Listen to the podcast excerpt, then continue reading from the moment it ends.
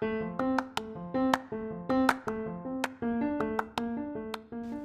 busy sister. I'm so excited that you've come to this podcast. This is the place where you're going to find the uplifting, lighter side of life. Together, we're going to laugh totally at our kids' expenses. We're going to apply funny stories and life antidotes to biblical principles so we can take away the deeper lessons and implement those into our everyday lives. Because we're moms, we're going to find solutions for self care, stress relief, and all the other things that seem to make life a little more overwhelming.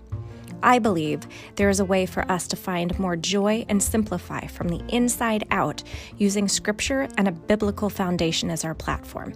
Together, we're going to laugh, be inspired, grow in our intimacy with Christ, and find the sisterhood that you've been praying for. It's time to get uplifted, sister.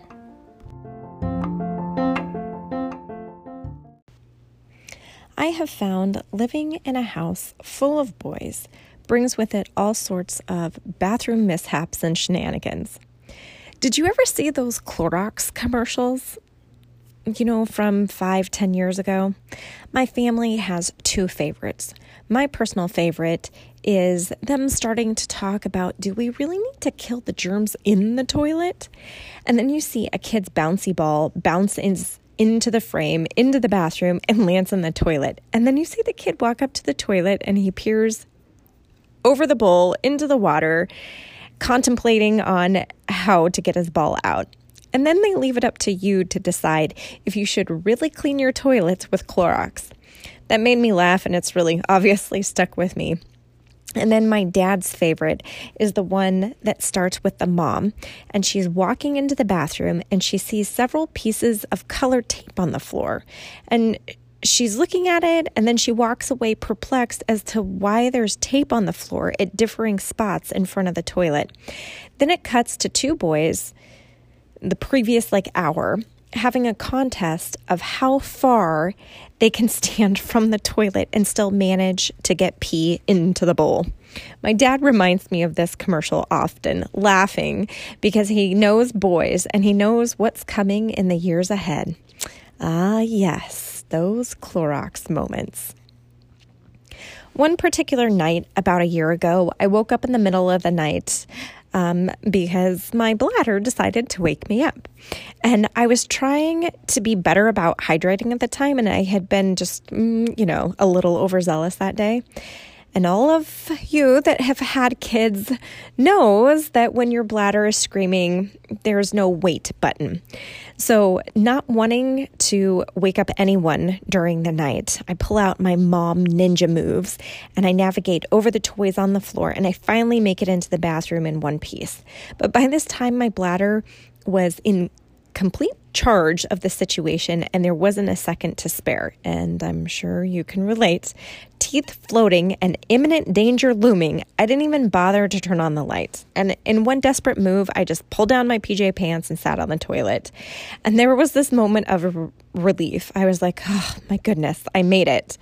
Midnight disaster averted. Then, as I'm doing my business, I realize I'm sitting in something very, very wet. And I'm like, wait, did I just pee myself and not realize it? Where is this coming from? I checked my pants, they're dry. I checked the floor, that's dry.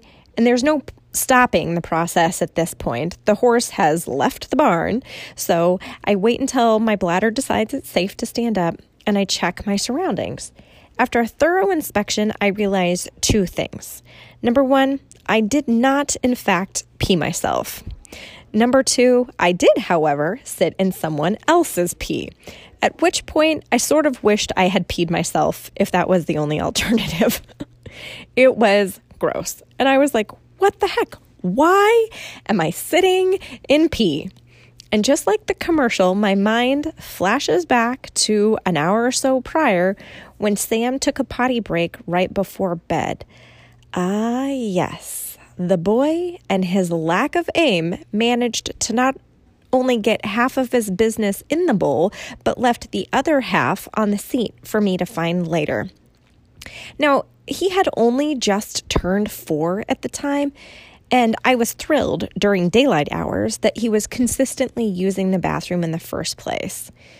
So I really shouldn't have been upset, but as I'm cleaning myself up, I was initially frustrated.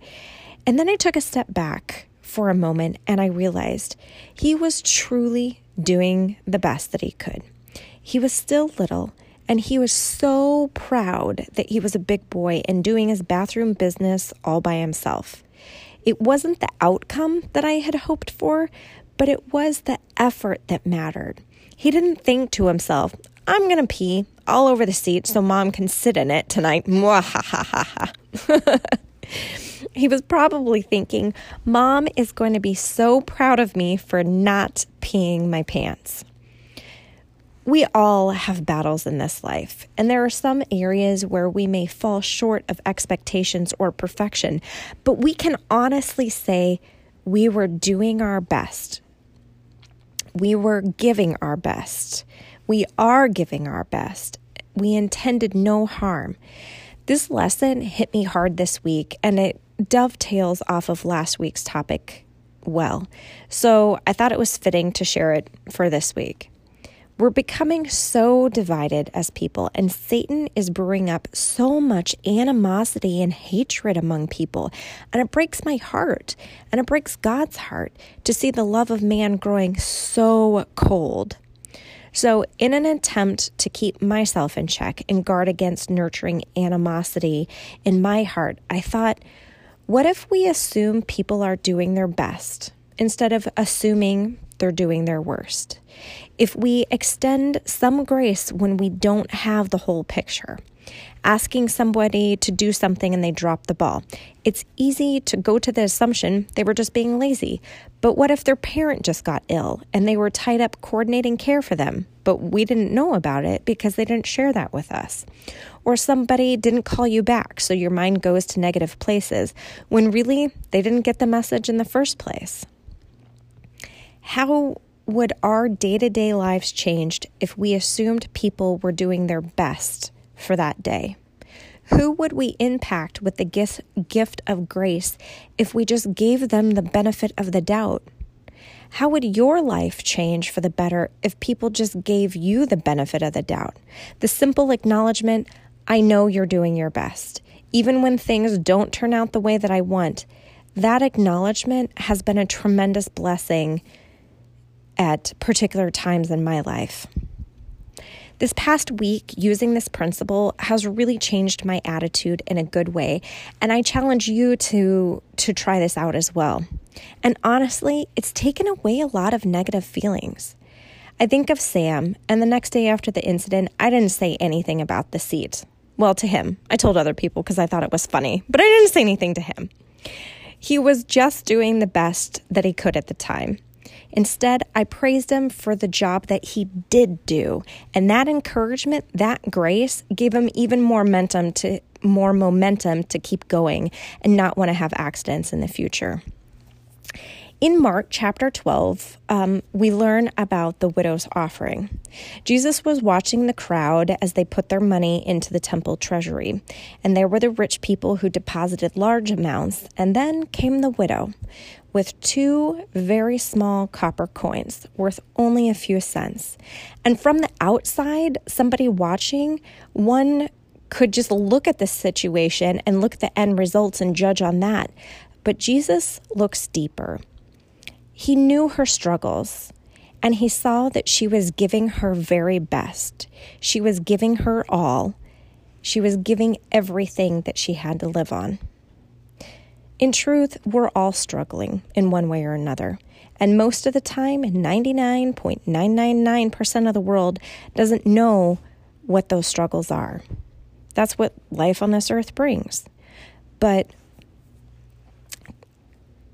we can also spread God's love by showing people grace in action, looking beyond the end result to the heart of the matter, into the effort and the intention, assuming the best rather than the worst when we don't have the whole picture, giving grace at the right moment. Such actions can make an incredible positive impact on somebody. Lord, Thank you for not expecting perfection from us, but by judging our heart rather than the perfection of the outcome. Help us look at others with love, with your love. Don't let our hearts grow cold towards our fellow humans on this earth. Help us extend grace where we don't have the whole picture. Help us default to thinking others are doing their best as we work through the ups and downs of life. Thank you for your unending love, for changing our hearts and lives to better reflect you. Amen.